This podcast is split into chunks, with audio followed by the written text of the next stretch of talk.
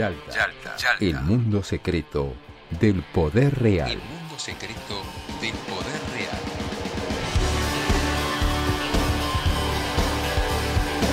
Yalta.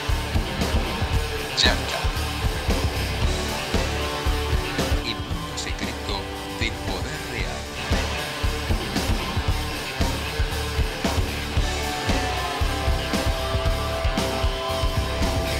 Yalta. Auspicia Yalta, el mundo secreto del poder real. Lotería de la provincia. Entretenimiento para vos, beneficios para todos.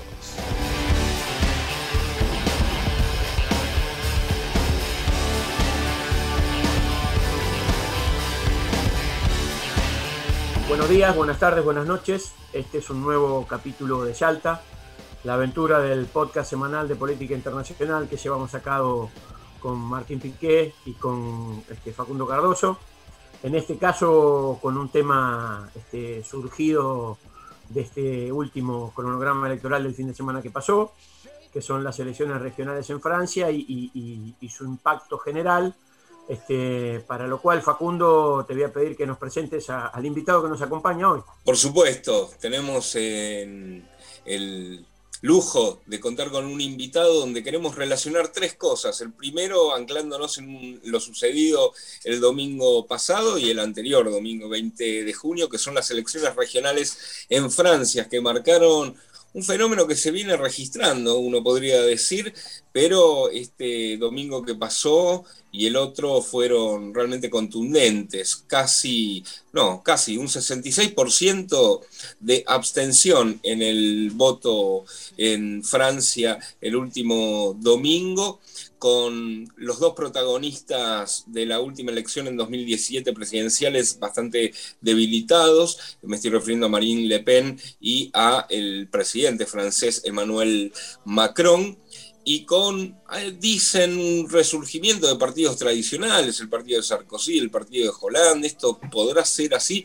¿Qué Eh, eh, anticipo pueden dar estas elecciones regionales con respecto a las presidenciales, más gravitantes todavía, en eh, el año dos mil veintidós? Contamos eh, para eso con, digo, repito, un invitado de lujo. Es Cristian Rodríguez, entre otras cosas encargado de la parte de Relaciones Internacionales, de ese espacio que nosotros venimos aquí en Yalta siguiendo muy de cerca, que es Francia Insumisa, liderada por Jean-Luc Mélenchon, para ver qué gravitación tienen estas elecciones en la política de Francia, en su futuro, en Europa, y preguntarnos si la tiene, eso se lo vamos a preguntar a Cristian, con respecto a América Latina. Es que le cedo la palabra a eh, Cristian Rodríguez. Muchísimas gracias por estar aquí con nosotros.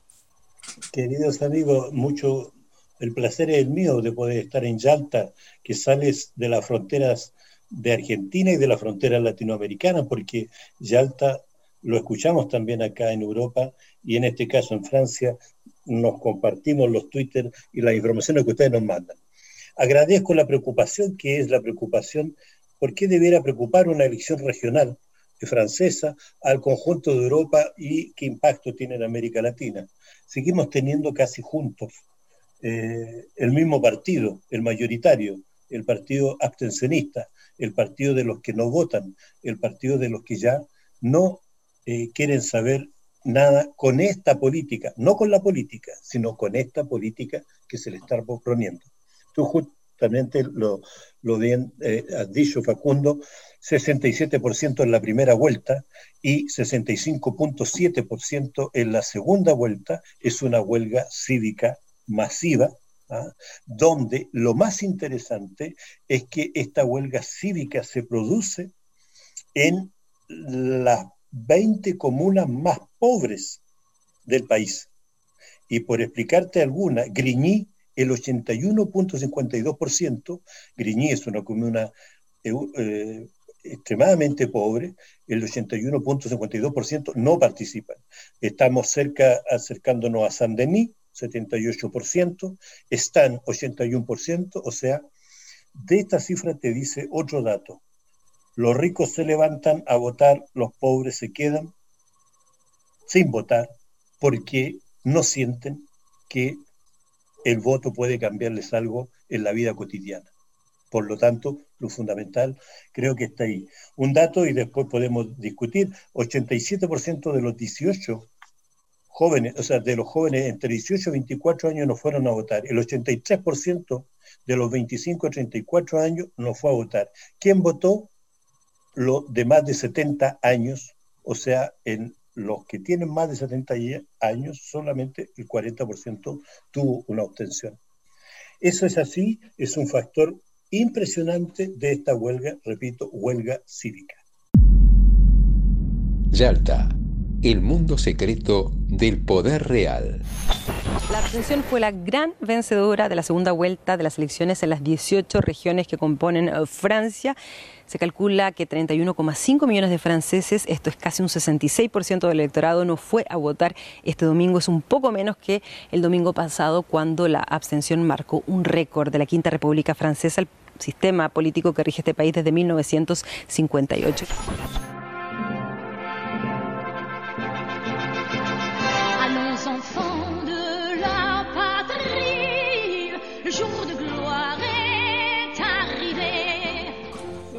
Cristian, ahí vos, vos muy bien señalabas esto, que, que inclusive es una novedad como concepto que me parece muy interesante para desarrollar el, el concepto de huelga cívica eh, y la situación de un, de un creciente corrimiento de la vieja democracia este, participativa del estado de bienestar de posguerra europeo a una democracia de élite este, con una participación absolutamente de clase. Eh, digamos, ¿cómo pensás vos, Cristian, que esto puede este, reconstituirse en un escenario que permita niveles de participación social este, interclase, que permita volver a poner en debate cuál es el rol del Estado en Europa y cuál es el futuro de aquellos que no pueden mejorar su condición de vida sin una intervención del Estado a su favor? Sí, yo creo que, yo pienso que lo primero es recuperar la noción de soberanía y soberanía popular a partir desde el Estado. Y eso se construye diciendo al conjunto de la sociedad, eh, toma, eh, el Estado somos todos, por lo tanto participamos y lo construimos todos. Y aquí nosotros tenemos una tarea fundamental, que es pasar de la quinta a la sexta república, lo que sería la cuarta transformación en México y lo que sería en ustedes también eh, Una, un, un proceso constituyente que determina, por ejemplo, que los elegidos puedan dar cuenta al pueblo por qué fueron elegidos, que podamos revocar a los, a los elegidos si no cumplen bien su tarea, y que el voto eh, sea, eh, nosotros pensamos que debiera ser obligatorio, y a partir de los dieciséis años, no obligatorio a los dieciséis, pero sí a los dieciocho. Esto es para invitar Al, al mundo cívico a participar, al, al pueblo que, que dirija su destino. Fíjate que esta, esta elección, y entiendo por qué ha preocupado también fuera de la frontera, era una especie de preestreno para lo que supuestamente ya el escenario está hecho, Macron y Le Pen. Ese es un escenario montado de pie a cabeza por los medios poderosos de comunicación y la gran bofetada es esa. Y, y yo creo que mucha gente no fue a votar también rechazando ese escenario casi evidente. Aquí, aquí la extrema derecha iba a ganar siete regiones, dos días antes de la primera vuelta, pero estaba más que seguro, ya no era más, eh, nosotros habíamos completamente desaparecido, eh, los socialistas quedaban un poquito, pero esto se jugaba entre una derecha y una derecha eh, como extrema derecha. Ahí tienen los resultados. Por eso que hablamos también de huelga cívica. Entonces yo creo que la base, eh, Marcelo, es el tema de empoderamiento popular a partir de, los, de temas concretos. Holanda y Sarkozy vaciaron completamente esta elección. La vaciaron porque le quitaron el rol a las regiones. Prácticamente las regiones no tienen ningún poder de, de, de decisión. Eh, te explico, para los liceos y para la formación solamente tienen que preocuparse de los aspectos técnicos. O sea, eh, tener más liceo, construir liceo, no construir liceo. Pero ¿quién habla de las cantinas? ¿Quién habla de la alimentación de los niños? Esto, esta, esta elección la transformaron en un ring entre seguridad, islamofobia, eh, los extranjeros, eh, más armas y más protección y más cámaras para las calles. ¿Te das cuenta? La gente no es tonta, sabe dónde está. Cristian, hablando y tomando un, algunos significados significantes que vos acabás de, de mencionar, la semana pasada vi una película eh, francesa que se llama La vida escolar eh, y que transcurre en Saint-Denis, ¿no? Ese, wow. ese barrio marginado, podríamos decirle, esos suburbios de, de la región parisina que... Eh, nosotros lo empezamos a conocer a partir del dos mil cinco con los famosos incendios, ¿no?, de autos y las eh, miles de detenciones que hubo posteriores a eso, y donde evidentemente esa, la escalera social está rota, y en la película eh, lo significaba, ¿eh? La película no sé si era del todo buena, digo, pero es muy, era muy interesante porque... Hablaba de los chicos de Saint-Denis, el problema del acceso al alimento que vos acabas de mencionar, y al, además de una cierta apatía y, un, y, y, y, y la suerte de aceptación de una determinada condena, ¿no? Eh, eh, hablando de, de, de cómo es el comportamiento electoral, que es, eh, también tiene que ver con el comportamiento anímico para transformar las cosas, en eh, los eh, distritos más empobrecidos, más marginados de cualquier país, ¿no? Y el, el protagonista de esta película acepta que lo envíen a una educación especial, sin más, sabiendo que ese es su destino, de alguna manera. Yo pregunto, creo que en Saint-Denis, en, el último, en las últimas elecciones, finalmente triunfó la llamada izquierda, eh, pero eh, eh, el partido Le Pen estaba haciendo un poco de pie en esa juventud empobrecida. Eh, ¿Haría falta para contrarrestar esta apatía política, este estado ausente, un poco más de trabajo de territorio de los partidos políticos, además de la unidad que muchos están esperando entre los diversos partidos de izquierda y que, por lo pronto, no obtuvo, un, uno podría decir, tan mal resultado esa unidad electoral, coyuntural, como quiera llamarla, en las últimas elecciones? Es, es una urgencia. Tú tienes absolutamente toda la razón. Sin movilización popular, sin trabajo social, político, no solamente tweet ¿eh? y Facebook, sin trabajo verdaderamente de base de los problemas reales, nosotros no tenemos ninguna posibilidad, uno, de existir políticamente y segundo, de ganar sea lo que sea.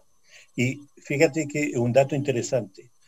Lo que nosotros ganamos en estas elecciones y lo que nosotros no ganamos. Lo que ganamos en estas elecciones, el primer const- una constatación interesante, es que la Francia Insumisa se transforma en un factor de movilización popular. ¿Ya? Y no es que es porque te lo diga porque estoy yo hablando, pero te lo puedo dar como un dato. El Partido Socialista, en la misma lista, en Saint-Denis que me estaba hablando, en la primera vuelta eh, tuvo eh, menos setenta por ciento de los votos que tuvo en el dos mil quince. Ah, luego, el, el Partido Socialista. ¿eh?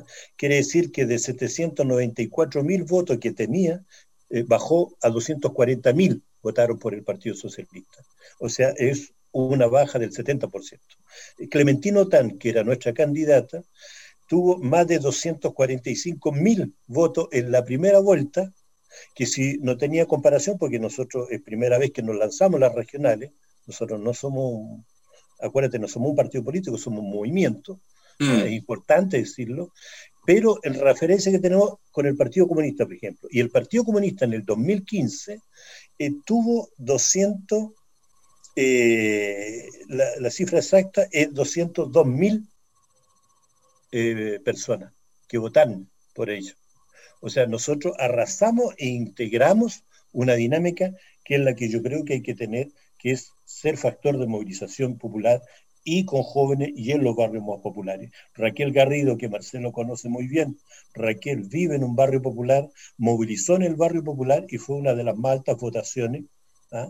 eh, en los barrios populares. ¿Por qué? Porque vas a golpear la puerta cotidiana de la cantina, del trabajo, del empleo, de salvar, el, eh, meterse porque hay rata en tu departamento, porque hay, etcétera, etcétera, etcétera.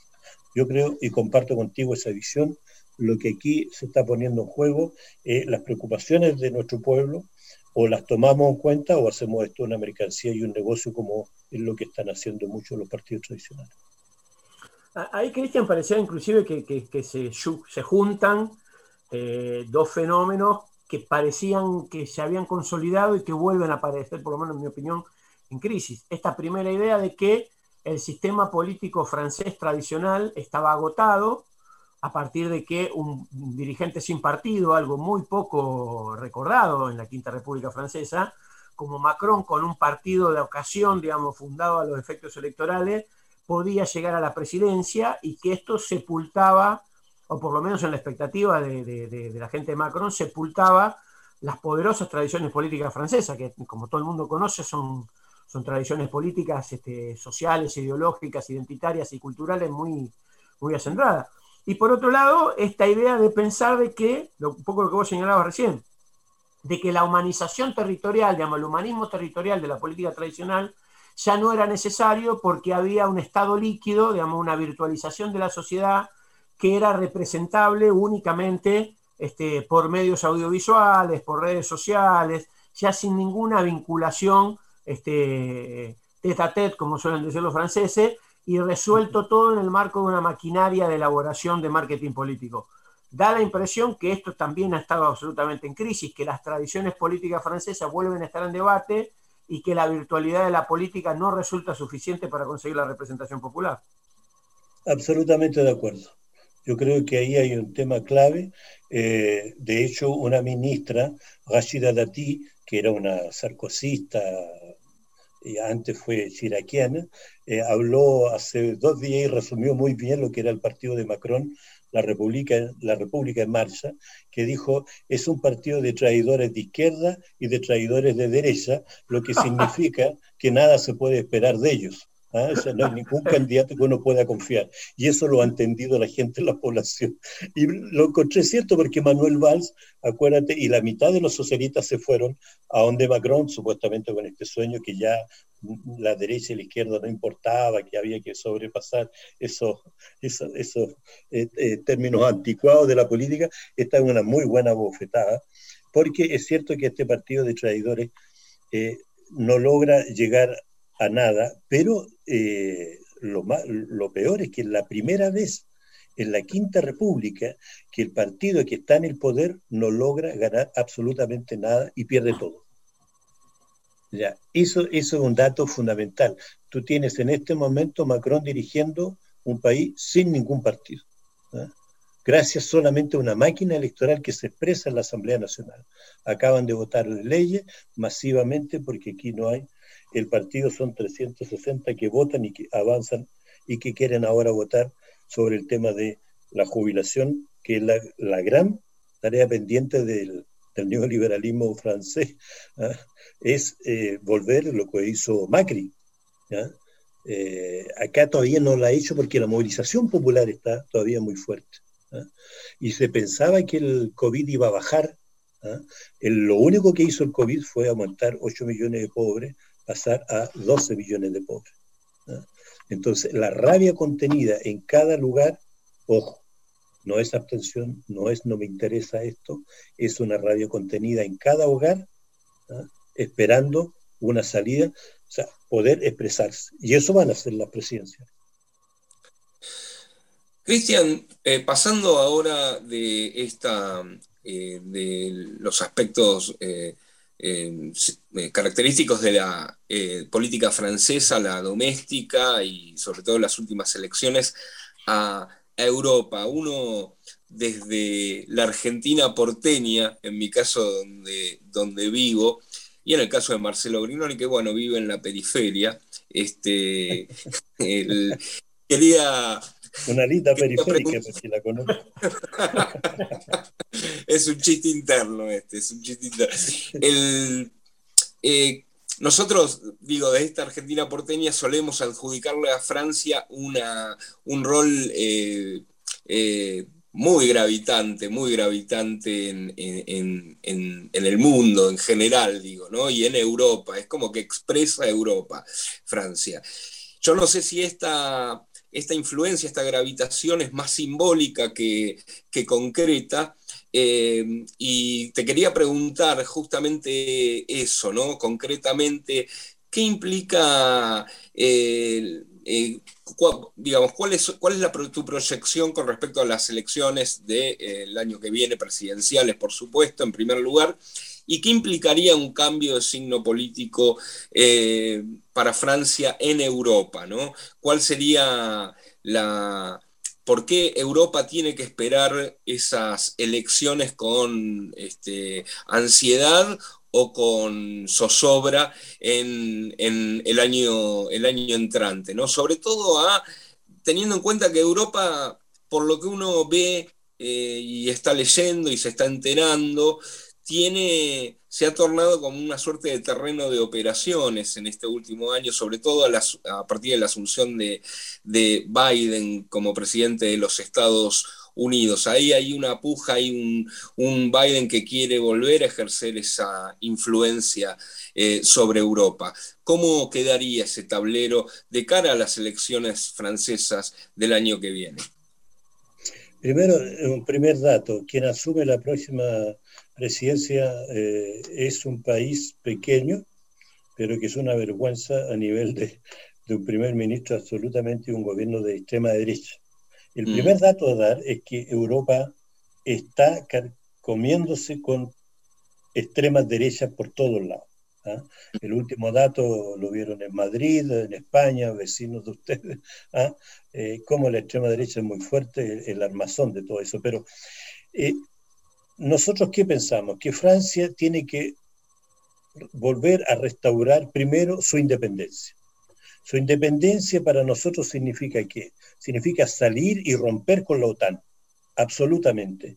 Nosotros no podemos mantenernos en Europa al interior de la OTAN, que es una alianza completamente anacrónica, o sea, aventurera con los Estados Unidos. Es una aventura que nos han llevado a una cantidad de... Eh, en los tres últimos gobiernos ha sido una política permanente de agresión, tanto en África eh, como en otras eh, partes del mundo, as, a partir de esa integración de la OTAN. Por lo tanto, nosotros necesitamos recuperar, restaurar la independencia que fue histórica y de la que tú hablas, de que tan importancia tenía Francia. Y esta política de tensión, por ejemplo, provocada con Rusia de manera permanente, de Francia, Macron, una política permanente, ha sido gracias a esta alianza OTAN y Estados Unidos. Nosotros hablamos de un atlantismo vergonzoso que necesitamos responder. El caso de la confrontación, por ejemplo, eh, con la, la provocación de, de Turquía mismo, con, con Francia, es evidente. O sea, ¿qué pasa mañana? ¿Vamos a tener que pelear con los chinos? Porque Estados Unidos va a declarar que China es su primer enemigo. O sea, sin crear relaciones de igual a igual, nosotros no vamos a tener ninguna influencia en, en ninguna parte del mundo.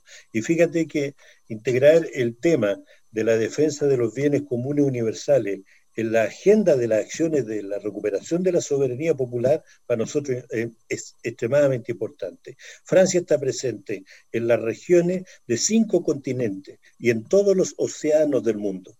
¿Ah? Nosotros, nuestra frontera más larga está en América Latina, no está en, eh, en Europa. Por lo tanto, el, y de hecho una buena noticia para los amigos que nos están escuchando, eh, la Guyana, nosotros ganamos en Guyana. ¿Ah? Y ganamos en dos regiones, Guyana y La Reunión. ¿Ah? Y cuando nosotros decimos ganamos, ¿qué significa? Significa que ahí se hizo completamente retroceder la abstención y el cuarenta por ciento, ganaron cuarenta por ciento más de los votantes en la segunda vuelta de lo que era la primera. ¿Ah? Arrasando con lo que había sido, por ejemplo, en Guyana, eh, un gobierno de eh, supuestamente... progresista, pero que optó por esta lista eh, donde nosotros desde el primer momento estuvimos apoyando. Y en la reunión, eh, que era Huguette Belló, que una alcaldesa de San Paul, pone fin a doce años de la derecha. Entonces, ¿por qué te estaba contando esto? Por esto de que Francia límite y presencia en esto. Nosotros necesitamos, por lo tanto, no ser, no, no, n- n- ¿qué quiero decir? No queremos no estar de un lado del otro, queremos ser no alineados y ahí nos encontraremos en el movimiento de los no alineados, sobre todo en Europa, porque nos preocupa mucho este arrastre de eh, llevarnos a crisis permanente. Esperamos que eso sea lo que podamos aportar para la paz en el mundo, porque tiene que ser una diplomacia por la paz, ahí tiene que ser una diplomacia por la soberanía de los pueblos, ¿ah? Donde esperamos aportar al tema de los de los grandes bienes de la humanidad, lo que hemos llamado una diplomacia eh, de los pueblos, una diplomacia humanitaria, una diplomacia donde el aire, el agua, los océanos y el clima sea una tarea fundamental para todos. Yalta, el mundo secreto del poder real. Hoy las élites están matando a los franceses. Tienen que dejar de pensar que la gente es idiota, que paren. Cuando vemos gente en las calles sin hogar, hay miseria en todos lados, el coste de la vida, todo es muy caro, los pensionistas lo sufren, es duro para todos. Cuando vemos que nuestros políticos tienen el privilegio de permitirse trajes que cuestan cuarenta y cinco mil euros, que es el equivalente al salario anual de tres personas, tenemos el derecho a revolvernos. Nos están quitando todo. Al final nos dejan sin nada e incluso nos intentan robar. Duele. Macron, démission, Macron, démission, Macron, démission, Macron, démission, Macron, démission. Bueno, Cristian, eh, infinitamente agradecido de nuevo. Este, de mi parte... Eh, han quedado obviamente muchos interrogantes, pero hay ya muchas respuestas.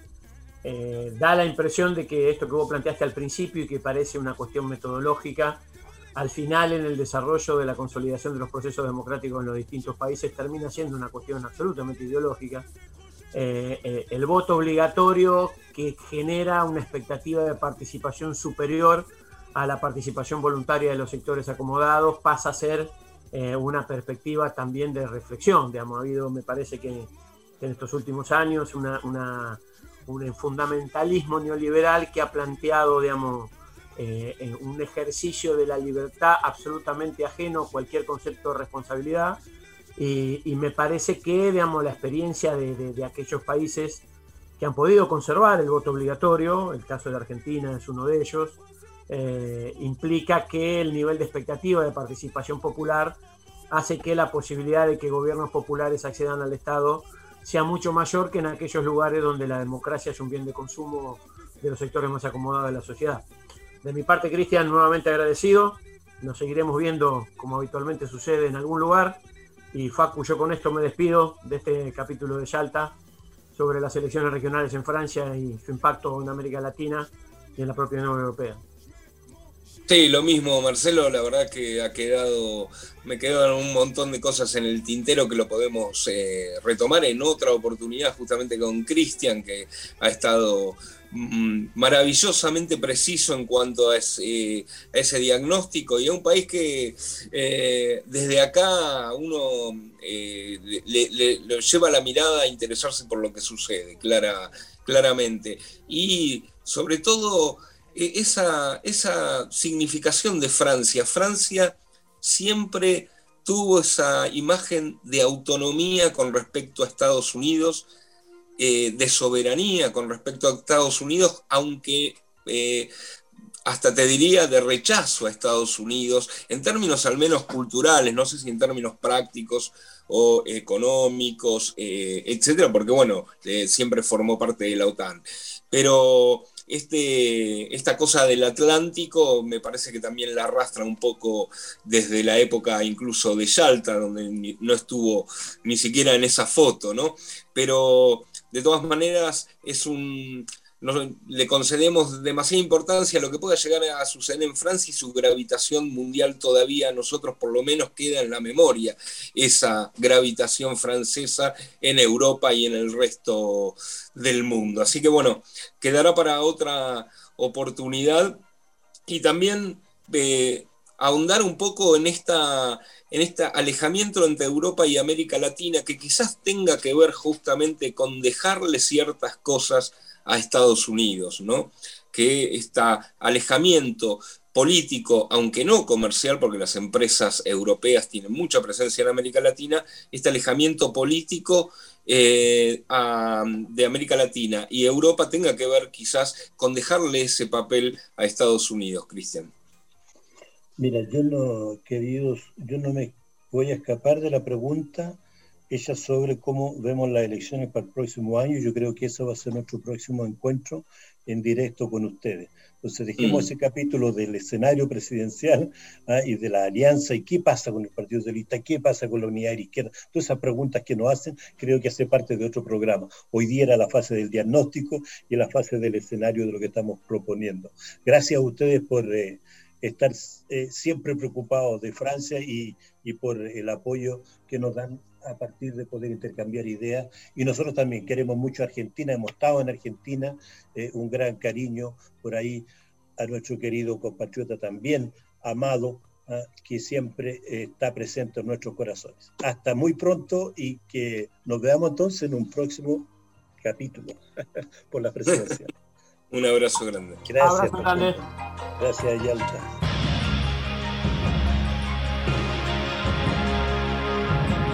Yalta, corremos la cortina del poder real.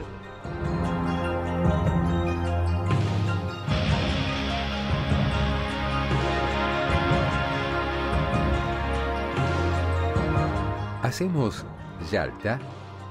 Marcelo Brignoni, Facundo Cardoso y Martín Piqué. Imagen institucional y edición, Andrés Rutz y Manuel Leiva para Brasil Comunicación. Locutor, Ricardo Álvarez.